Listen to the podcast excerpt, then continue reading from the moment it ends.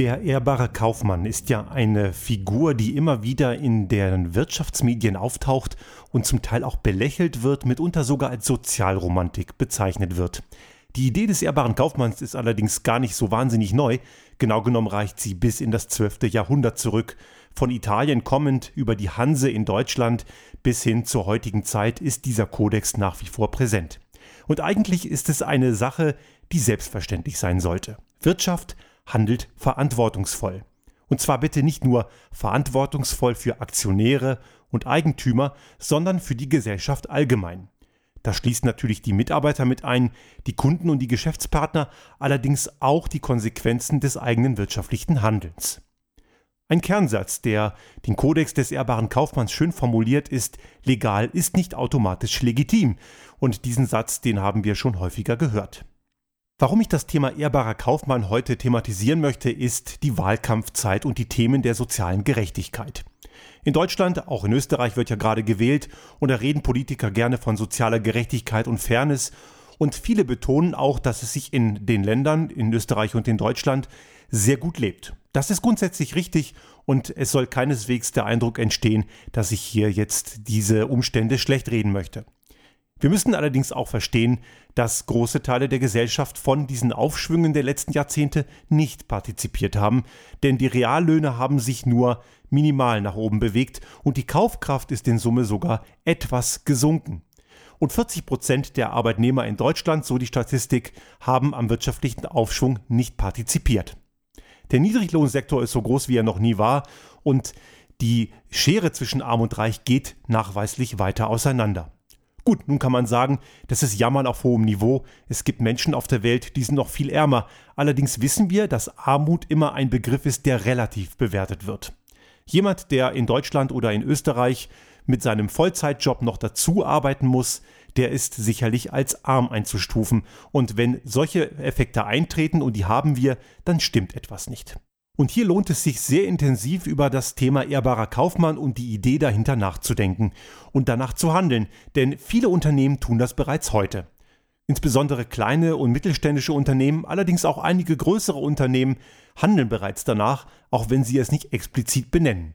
Sie beziehen ihre Mitarbeiter, ihre Kunden in ihre Entscheidungen mit ein und hinterfragen jede Entscheidung, insbesondere die strategischen Entscheidungen, vor dem Hintergrund der gesellschaftlichen Konsequenzen. Es ist also nicht nur eine Frage von Profit und Effizienz, es ist auch eine Frage von den Konsequenzen für die Gesellschaft. Denn nur dann kann man dafür Sorge tragen, dass die Gesellschaft im Balance bleibt. Ein sehr einsteigendes Erlebnis, wo das Thema ehrbarer Kaufmann mehr in, den, in das Bewusstsein gerückt ist, war ja die Finanzkrise 2008. Genau genommen war das keine Finanzkrise, sondern eher eine Vertrauenskrise und ich meine, die ist nach wie vor nicht überwunden. Denn viele Dinge, die damals schief liefen, laufen heute wieder schief.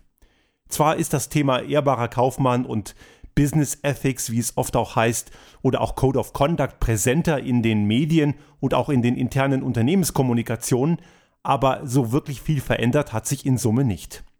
Die Unternehmen, die vorher ehrbarer Kaufmann mäßig gehandelt haben, tun das weiterhin und diejenigen, die es vorher nicht getan haben, tun das in vielen Fällen auch heute noch nicht. Und weiterhin werden gerne Gewinne privatisiert und die Verluste sozialisiert. Ein schönes Beispiel dafür sind die großen Elektrizitätserzeuger in Deutschland. Über Jahrzehnte haben sie mit der Atomenergie Milliarden Gewinne eingefahren. In der Zeit vor der Atomenergie haben sie die Grundlagenforschung fast gar nicht mitfinanziert und die Entsorgungskosten, auf die werden auch im Wesentlichen die Steuerzahler sitzen bleiben, denn der Obolus, den sie zurückgelegt haben, so wissen wir heute, wird aller Voraussicht nach nie reichen. Die deutsche Autoindustrie versucht bei dem Thema Diesel und Verbrennungsmotor mit möglichst einfachen Lösungen möglichst lange ihre alten Konzepte am Leben zu erhalten, zulasten der Kunden und auch zulasten der Bürger. Es geht also jetzt hier wirklich um weit mehr als nur um den eigenen Profit. Der ehrbare Kaufmann geht genau diesen Schritt. Es geht natürlich für Unternehmen auch um Profit und es geht auch um Effizienz. Aber es geht ebenfalls um die Verantwortung und die Konsequenzen für die Gesellschaft. Es heißt ja immer, Unternehmen seien den Eigentümern verpflichtet. Grundsätzlich ist das nicht falsch. Die Eigentümer, die Aktionäre oder Gesellschafter sind natürlich daran interessiert, mit dem Unternehmen, das ihnen gehört, möglichst viel Umsatz und Profit zu machen. Soweit so gut.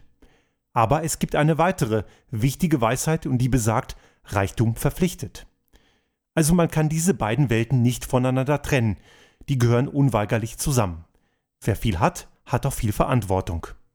Damit die Gesellschaft im Gleichgewicht bleibt und eben nicht fragwürdige Parteien oder Kandidaten zu viele Stimmen bekommen, die dann womöglich die Gesellschaft massiv gefährden, und die Geschichte zeigt ja in der Gegenwart wie auch in der Vergangenheit, dass das ja schon mehrfach passiert ist, dann hat auch die Wirtschaft einen wichtigen Beitrag zu leisten. Die Idee und der Kodex des ehrbaren Kaufmanns ist hier ein wichtiger Schlüssel. Und um diesen kann ein verantwortungsvolles Unternehmen und die Unternehmer, die echte Unternehmer sind, unmöglich umherkommen. Es ist eben ein großer Unterschied, ob man Unternehmer ist oder ob man eben nur Manager ist oder gar nur Selbstzweck. Es gibt durchaus auch Unternehmen und Branchen, die dienen ausschließlich sich selbst. Sie haben keinen Kundennutzen und genau diese sind besonders gefährlich. Generell gilt, dass jede unternehmerische Entscheidung, egal wie legal sie noch so sein mag, nicht automatisch legitim sein muss. Die Entscheider in Unternehmen müssen die Frage nach der gesellschaftlichen Verantwortung, und das schließt natürlich die ökologische Verantwortung mit ein, mit dazustellen, und diese Fragen sind nicht immer einfach zu beantworten. Es ist allerdings wichtig, dass genau diese Fragen gestellt werden und auch entsprechend beantwortet werden, was auch immer dabei rauskommt. Unternehmen, die ausschließlich auf ihre eigene Effizienz und auf ihre Profit schauen, mögen vielleicht kurzfristig damit sogar erfolgreich sein, schaden allerdings dann langfristig auch sich selbst. Der Kodex des ehrbaren Kaufmanns ist also keineswegs einfach nur Sozialromantik. Was so klingt wie eine wunderschöne Welt, die es doch eigentlich gar nicht gibt und irgendwie was Utopistisches haben könnte, ist eigentlich echter Bestandteil eines wirklichen Unternehmertums. Die Entscheider, die den ehrbaren Kaufmann wirklich verinnerlicht haben und danach leben, die werden langfristig wirklich erfolgreich sein. Und es spielt dabei überhaupt keine Rolle, ob sie das ehrbare Kaufmann nennen oder nicht. Die Frage ist letzten Endes, wie sie handeln. Diejenigen, die es nicht tun, die drohen mit ihren Unternehmen und Organisationen mittel- bis langfristig zum Selbstzweck zu verkommen.